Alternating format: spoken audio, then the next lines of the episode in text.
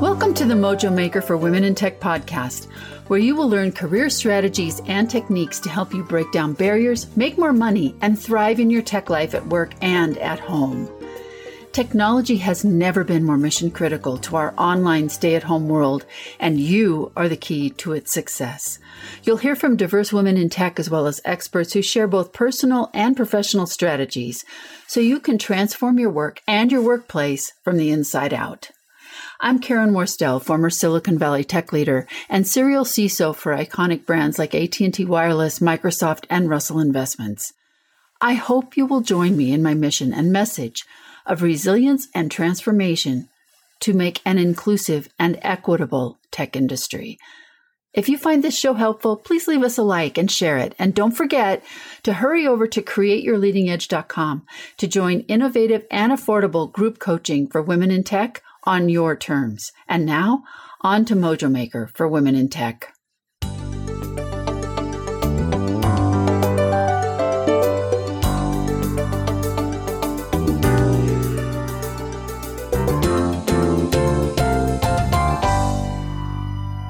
Hey everyone, it's Karen here, and welcome to the show.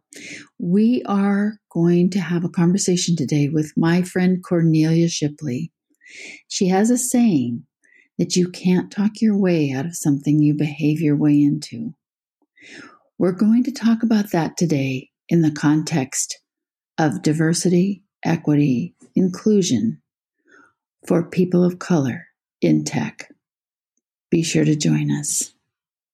Hey everyone, Karen here, and welcome back to the Mojo Maker for Women in Tech podcast, where we talk about all of the ways that you can develop your career make your workplace and your work life the best it can be from the inside out. Today, my guest is Cornelia Shipley, and I'm telling you, I have known Cornelia for years. We have talked about so many things relating to organizational development, leadership, and diversity, equity, and inclusion. Let me tell you just a little bit about her before we dive into the show because you are not going to want to miss this. Cornelia is a bestseller. She has written a book called Design Your Life she holds an MBA from SMU. She's in the process of developing her PhD in conscious business ethics. And her organization and team they specialize in retention and advancement of mission critical talent including diverse talent. When i have a question about diversity equity and inclusion and i want to hear it straight i go straight to cornelia. So I'm going to let us get started here and say, hey, Cornelia, welcome to the show. Well, Karen, thank you so much for having me. I'm so glad to be here and to be having this conversation, especially at this particular time in history, in our world, and in our nation. And so, so thank you for having me. Yeah, like I said, think of you when I want to go have a conversation and just sort of cut right to the chase, would you say? so we've got a lot, a lot, a lot to talk about today. And I want to just kind of dive right in a little bit. And could you just tell the people who are listening how you came to be in this position, doing the kind of executive um, development and retention and advancement that you're doing today with your team? Absolutely. So it's actually been an interesting journey and part of the reason why I wrote the book Design Your Life. When I was working on my MBA, uh, part of my time in MBA school, I was a student at Melbourne Business School in Melbourne, Victoria, Australia. And as part of that, I decided I wanted to sort through how people in Australia actually were able to embrace this kind of no worries attitude and to really live a life that they designed. And the longer that I worked in corporate America, the clearer I was that I wasn't living the life that I designed. And most people that I worked with weren't living the life that they designed. And so in 2006, due to two significant life events that happened, my mother was diagnosed with breast cancer and my father had a stroke went to sleep and got up the next morning and sought medical care.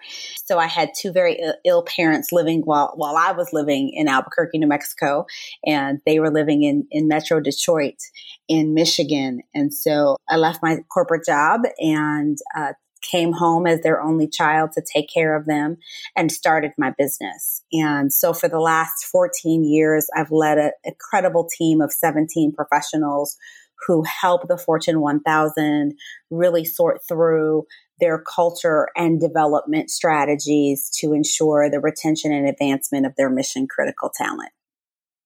You know, it's amazing. It's one thing we share in common. I didn't realize that about you, but it's interesting how our parents' life cycle events have a way of shaping where we end up going. There's a little bit of a very interesting impact there. Absolutely. Absolutely. And it's, I think it's even more significant or certainly is different when you're an only child. I have lots of girlfriends oh. who are only children. And so there are a bunch of benefits to being an only child. And there certainly are some drawbacks, one of which is when your parents get sick, you're the person that has to help navigate, you know, that process and determine what's going to happen in, in, most cases. So, um, unfortunately, you know, both my parents are no longer with us. My mother died not from breast cancer unexpectedly five days after my wedding in 2012.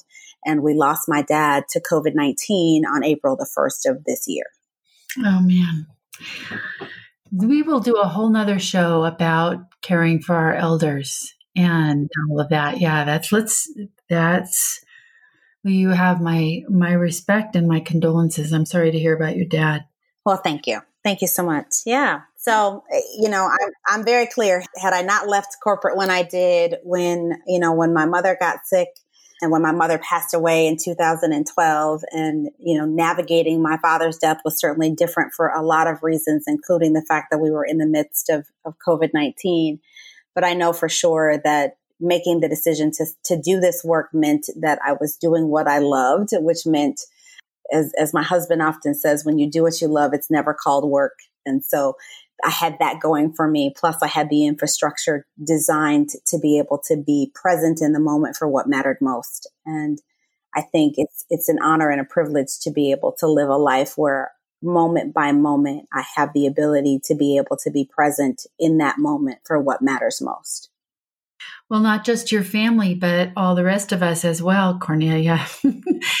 I want to go dive into some of that because you and I, one of the things I really appreciate so much about the way you communicate is that you have these very clear, meaningful sound bites that you can communicate to people that stick in our brain and help us, you know, remember and recall so many of the important things we need to be thinking about every day. You said something last time we talked and I love it. And I want you to spend a little bit of time about your mantra yeah. So when I when I work with leaders around issues of diversity, equity, and inclusion, one of the things that I, I tell them and I have been quoted in the media as having said is that you cannot talk your way out of something you behaved your way into.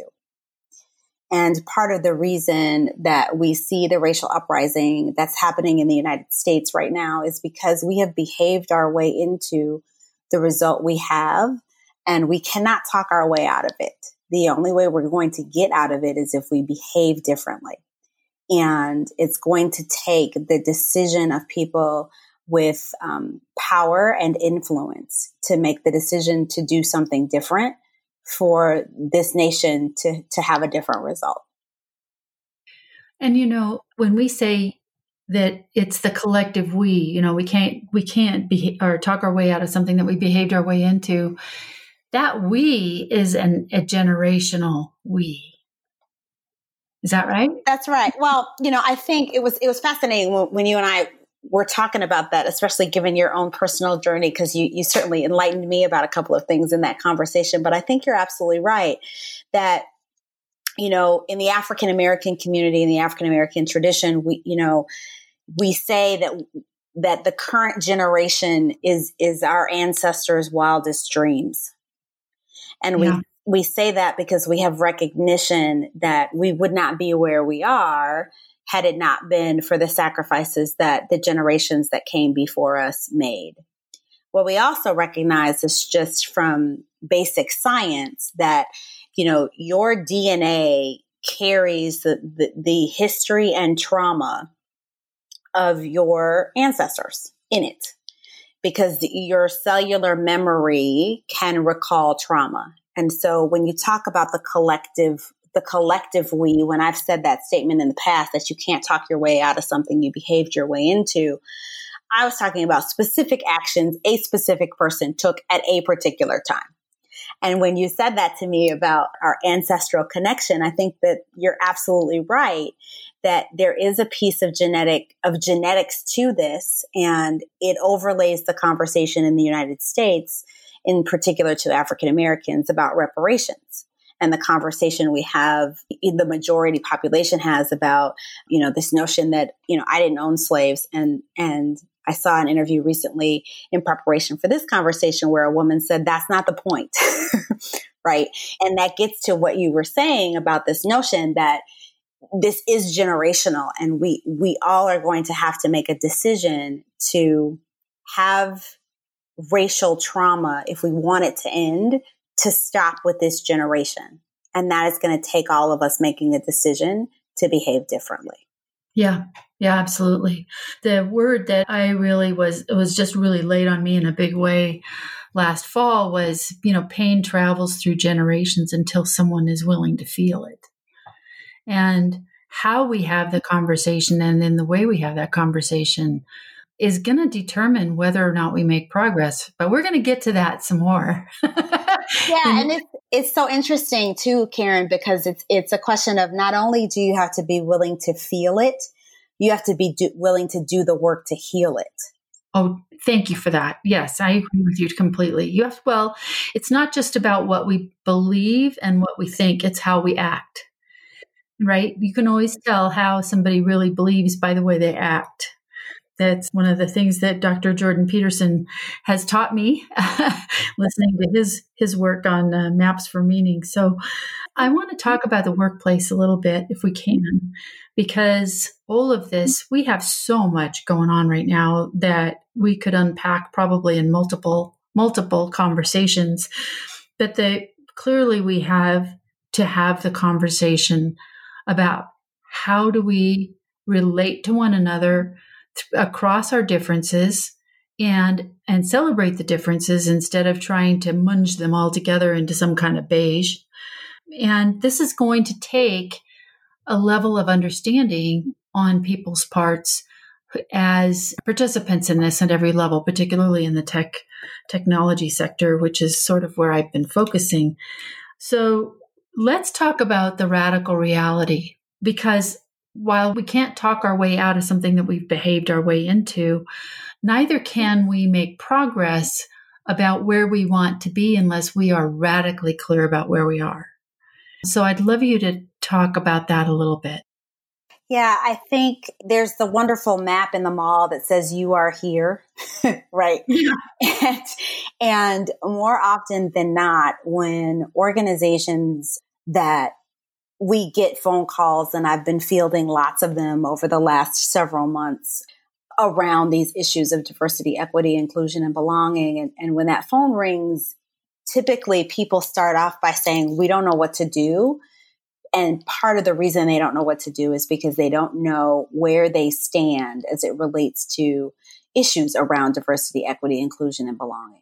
Mm-hmm. They typically mm-hmm. have some one to maybe five at most employee opinion survey questions.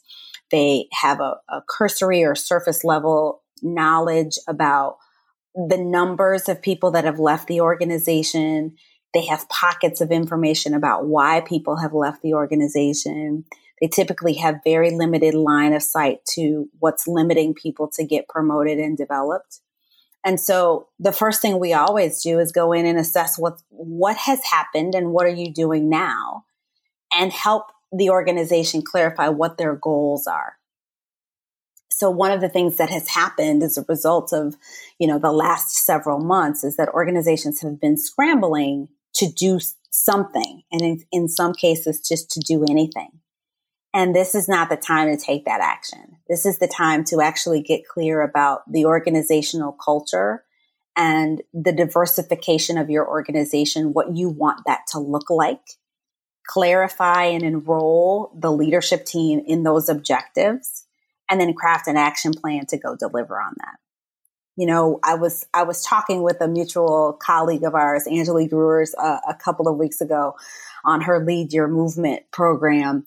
And in preparation for that show, one of the things I said to her was if diversity, equity, inclusion, and belonging had been a business objective on a Fortune 1000's strategic plan, and the results look like what the results look like for most organizations, there'd be a lot of people who would be fired. Yeah. Wow, that's very true. There'd yeah, be a lot of people who'd be fired. Yeah. Because yeah. if it was if it was viewed as a business objective, it was it, you know I worked for two very large consumer goods companies, and you know if you failed to deliver on cases of product, you got fired. If you failed to deliver on on product innovation, you got fired.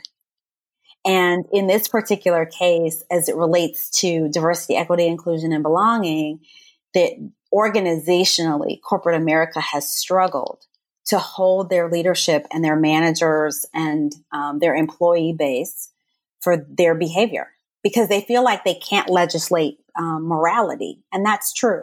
But you can certainly define what your values are. You can certainly, certainly articulate how you expect people to conduct themselves in doing and representing your brand and their failure to do that can result in disciplinary action up to and including termination. I want to dig into that just a little bit with you if that's okay sure. because because as you and I talked about earlier before the show if we kind of try to go back to some essential elements and, and the way I like the way Dr. Peterson, Dr. Jordan Peterson, sort of lays it out that we have, on the one hand, the force of the masculine, and on the other hand, we have the force of the feminine. And the masculine is basically represented. I hope I'm not butchering this. I'm sure somebody will tell me if I do. but the force of the masculine, it's really represented in the way hierarchical dominance has emerged over over billions of years. And that we have this whole force of hierarchical dominance that really is the model and the culture that shows up in big tech. It happens to be primarily male hierarchical dominance, right? Not just, it's not just masculine, but it's mostly men. And there's really no incentive for them to change that, even if they knew how. The hierarchical dominance, as far as an evolutionary thing, has been with us since before the trees evolved. So it's, you know, old, like older than trees, as Dr. Peterson says. So here we have this situation where we have, it's come to this crisis point where we recognize how much better things would be if we could change it. And nobody knows what to do. And putting in place penalties that says if you're not going to deliver on these changes then you know you might get fired. It sounds to me like kind of a yeah we got to do something but it's a lose-lose proposition right? Well i think you know what i'm trying to get at is that there's this notion one that you have to decide how you hold people accountable for their business objectives. All of them right? Whether they are people objectives or product objectives or service objectives you have to be clear as a business leader how you hold people accountable. And what I know from having reviewed hundreds of performance appraisals written by leaders across several key industry leading businesses is that people struggle to give people performance feedback. And it doesn't matter if that performance feedback is about cases or services or issues around diversity, equity, inclusion, and belonging. And ultimately, you've got to get that formula right across the business.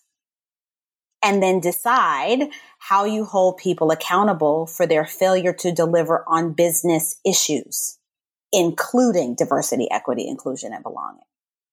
Right, right. My my curiosity really is, and and I don't know that we'll solve it here, but I just want to kind of call it out because I think it's part of what makes it hard.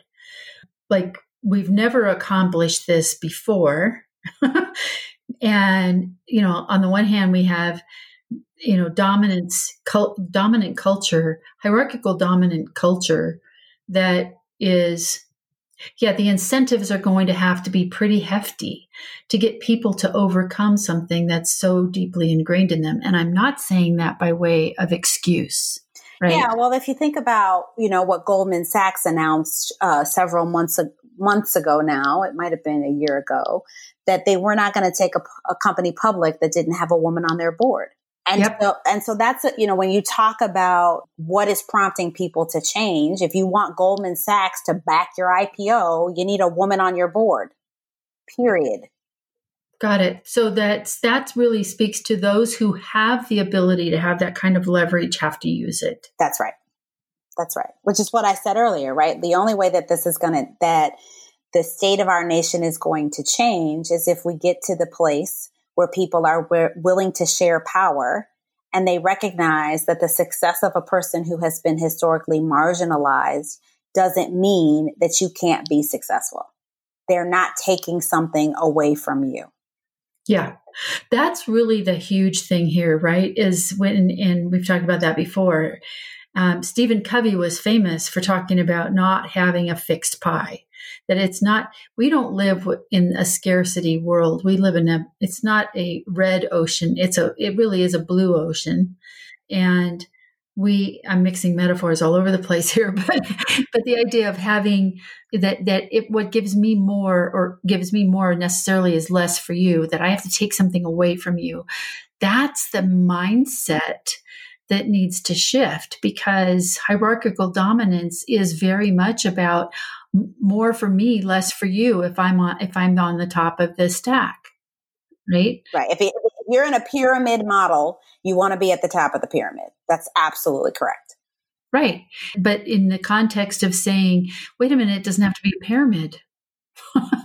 right? This doesn't have to be a stacked game where you only have the only those who are at the top can win. There I mean, I don't really know we nobody knows what that totally looks like, but there's along the way going to have to be a set of milestone markers that we can all kind of look at that says, hey, yeah, we're making progress.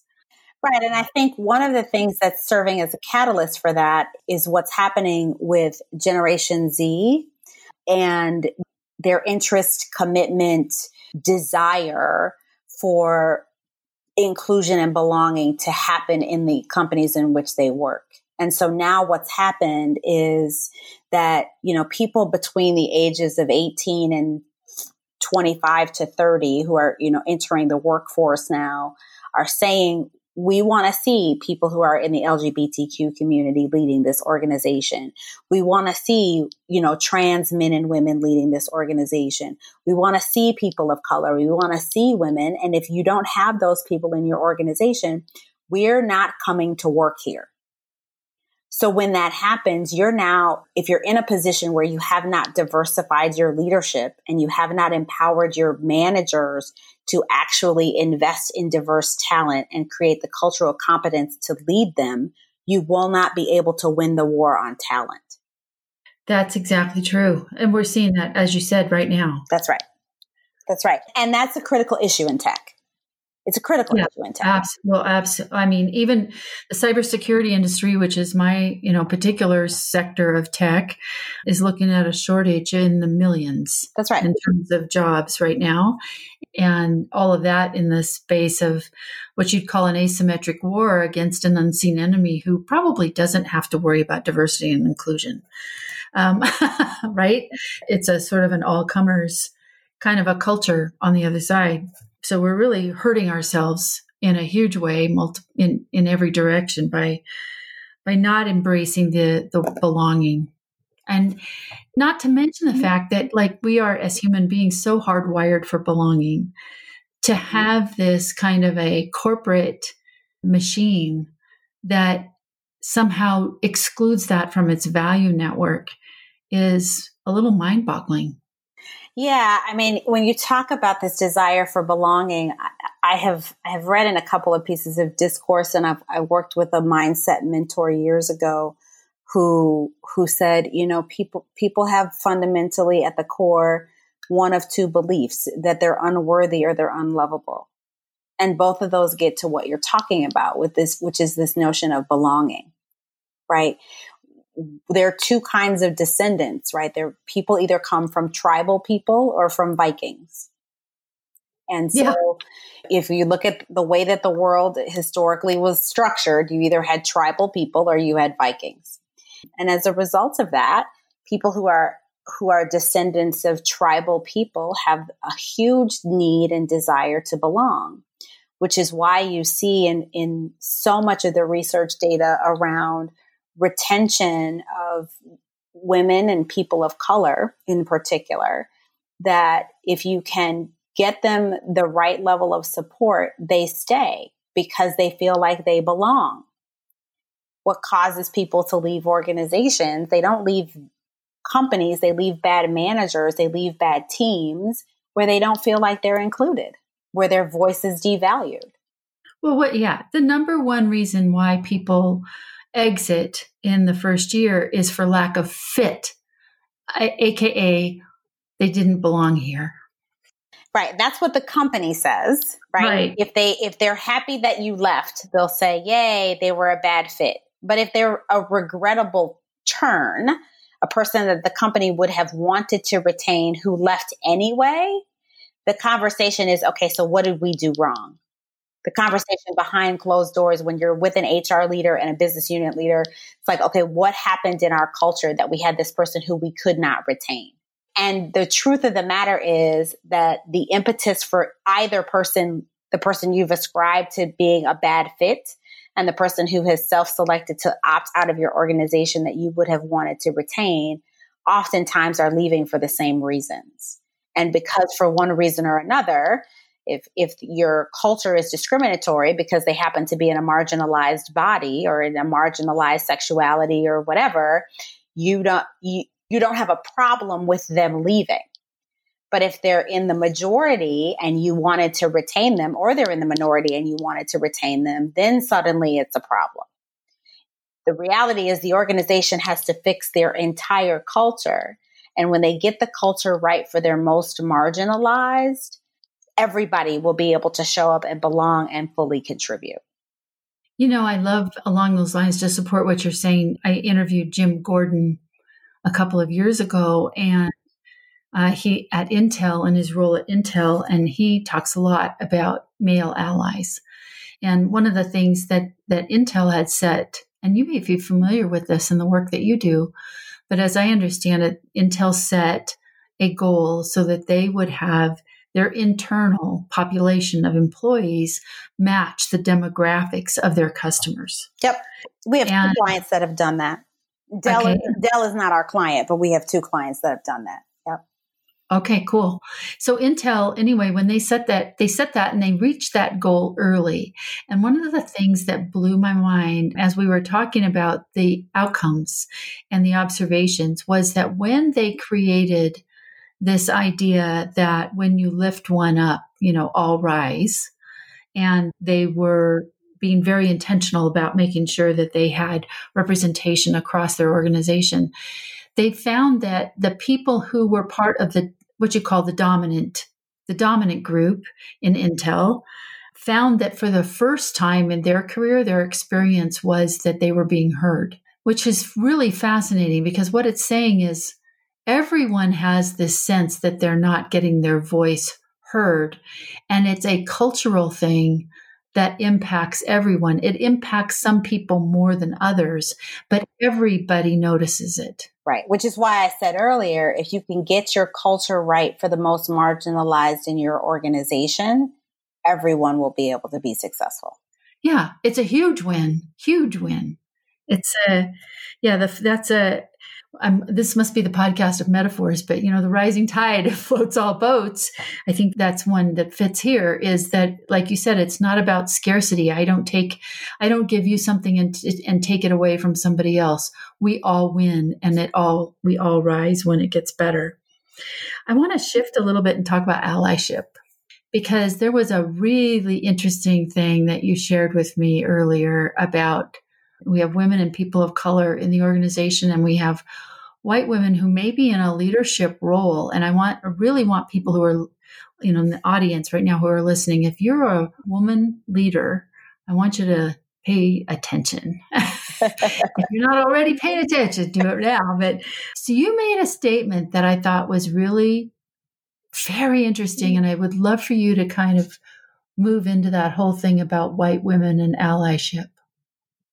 Well, so here's uh, the interesting thing. So, the Executive Leadership Council, which is an organization of the top ranking African Americans in the Fortune 1000, it's a, it's a, a, an association, for lack of a better term, did a research study that was funded by Danaher, Interpublic Group, Johnson and Johnson, KPMG, Morgan Stanley, Pfizer, Unilever, and the Walt Disney Company. And it had participants from several corporations. And one of the results from that research study was that they found that, and I want to read it directly off the slide so I don't get it wrong, that white women are not seen as advocating for others. And the piece of this information that I that I thought was interesting relative to STEM was, uh, and this is, I'm reading directly from the re- report. It says in our recent study, Wonder Woman in STEM, we called for intersectional solutions, exposing a considerable disparity between the programs that boost the advancement and retention of white women and those that do so for Black women mentorship programs confer um, an 87% boost for white women in STEM yet have no impact for Black women in the same fields. Employee resource groups boost the advancement and retention of white women in STEM by 57%. Our data suggests they provide no boost for Black women in STEM.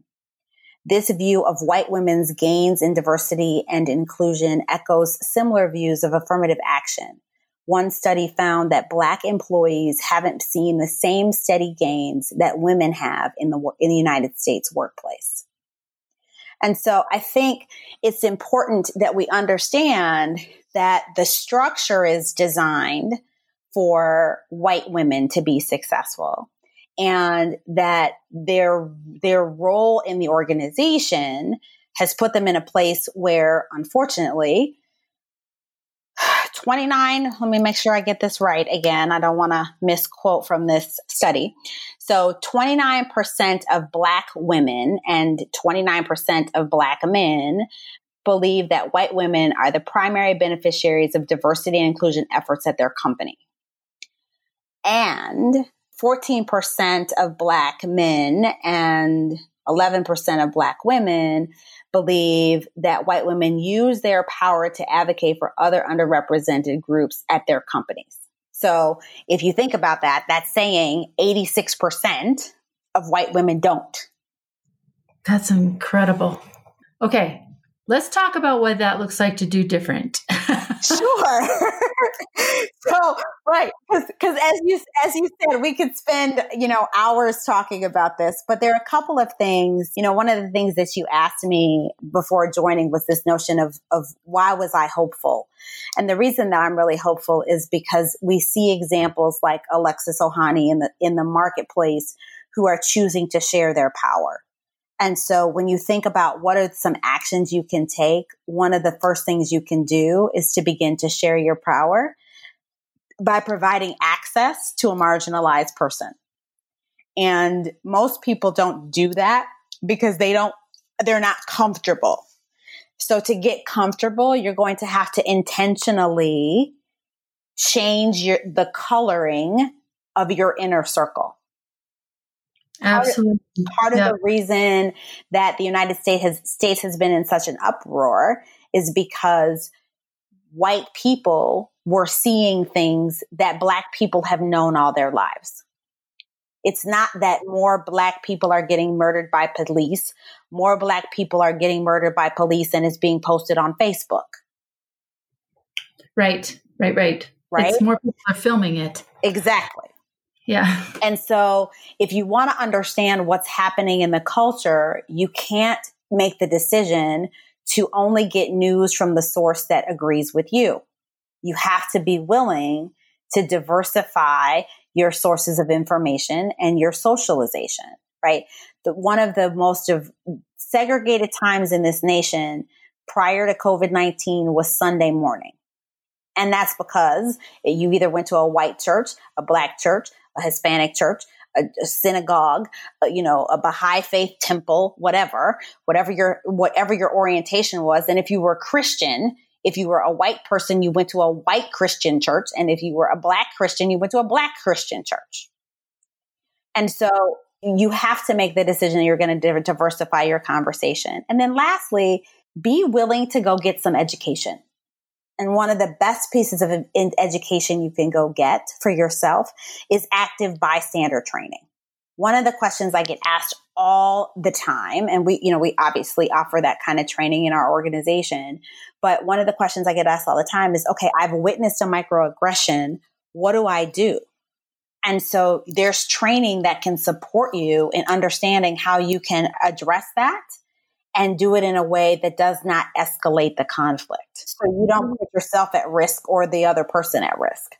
I think that's the thing that that keeps people from fear keeps people from doing something. That's right. You know, they don't really they might see it and the first thing that'll happen is am I seeing what I think I'm seeing? and they'll talk themselves out of it. Yep. Or they'll say, I don't know what to do here and I'm afraid of making it worse. So I won't do anything at all. Definitely. So that active, but they can contact your organization if they want to do something with that. Absolutely. You can contact us at just 3C Consulting, the number three, the letter C, and then the word consulting. So there's two C's in there, dot com. Um, or in or email info info at 3cconsulting.com. Yeah.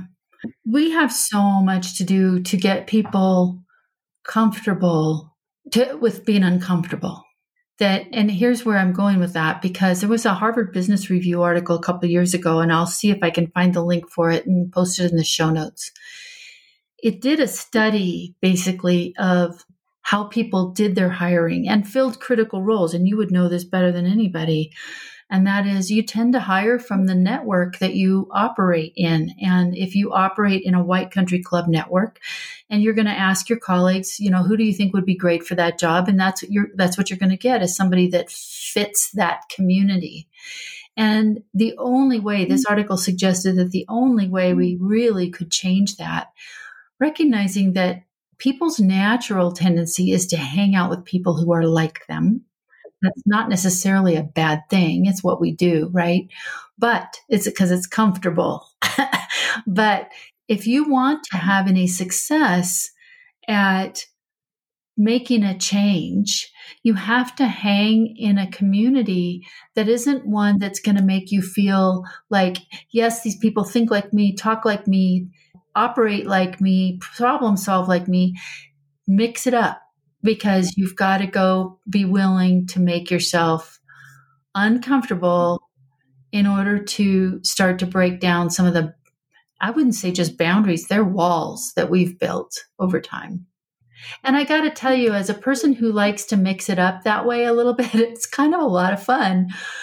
But it's not for the faint of heart. It does take a fair amount of courage and also security in, in who you are and, and what you're about and what you value. And, and like I said, you have to be willing to be uncomfortable.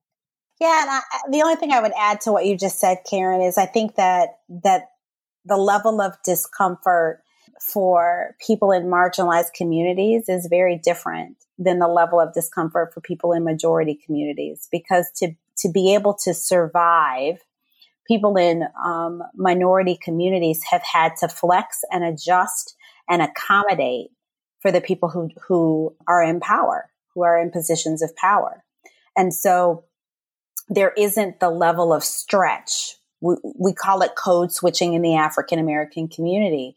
There isn't the level of stretch that exists for white people to make space for room, space and room for people of color that's a lot more work for them than it is for people who are of African American descent who have had to make space and make it comfortable for white people to survive. Oh, definitely. I cannot speak for the African American community by any stretch, but as a person who belongs to a minority, to a large degree, kind of walks between both the dominant culture and also is highly sensitized to the non dominant culture in a certain way, I can absolutely uh, see that. when you're already in the non-dominant culture, you you are so much more comfortable at flexing and shifting. I mean, right? It, it's got to be. So there's a ton of work to do, and I think I've loved what you've suggested as as two things people can do: active bystander training and being willing to kind of step into the learn how to step out of your comfort zone. What else do you have in what else do you have? The last thing I would say is just to be willing to share power, right? When you get ac- when you get access, um, be willing to share it with the great saying in the religious community is unto the least of these, right? And so for those people that you know, like and trust and who you're willing to to advocate for, make that advocacy and be willing to share access and power, just like Alexis Ohanian is doing to, you know, make sure that when he has to look at the brown face of his daughter, he can say he did everything he could to ensure that she had, she and people who look like her have access to opportunity.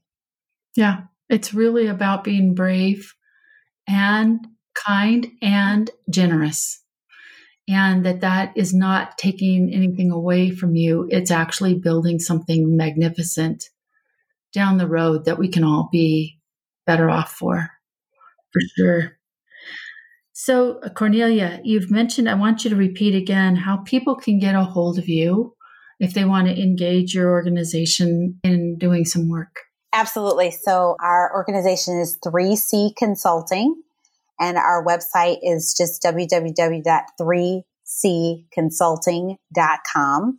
So that's the number three, the letter C, and then the word consulting, ing, dot com.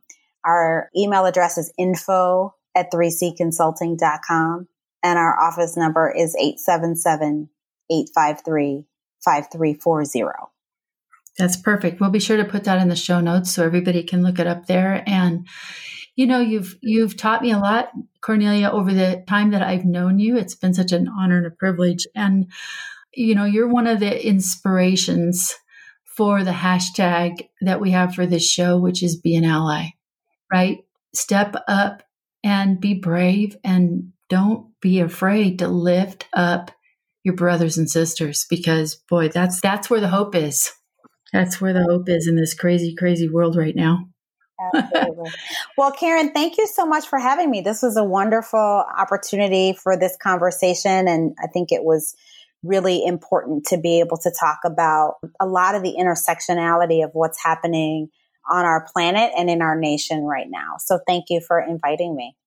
It is my pleasure and honor, Cornelia. And I look forward to having another conversation with you again. I would love that.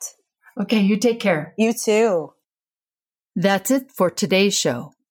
Mojo Maker for Women in Tech podcast is part of the ecosystem of knowledge sharing and affordable group coaching to help reverse the trend of women leaving tech and to help diverse women in male dominated industries get the visibility, opportunities, and compensation they deserve. Be sure to check out our five day challenge by visiting us online at createyourleadingedge.com. Like what you hear? Subscribe, share, or leave a review wherever you listen to the show. We'll be back again next week.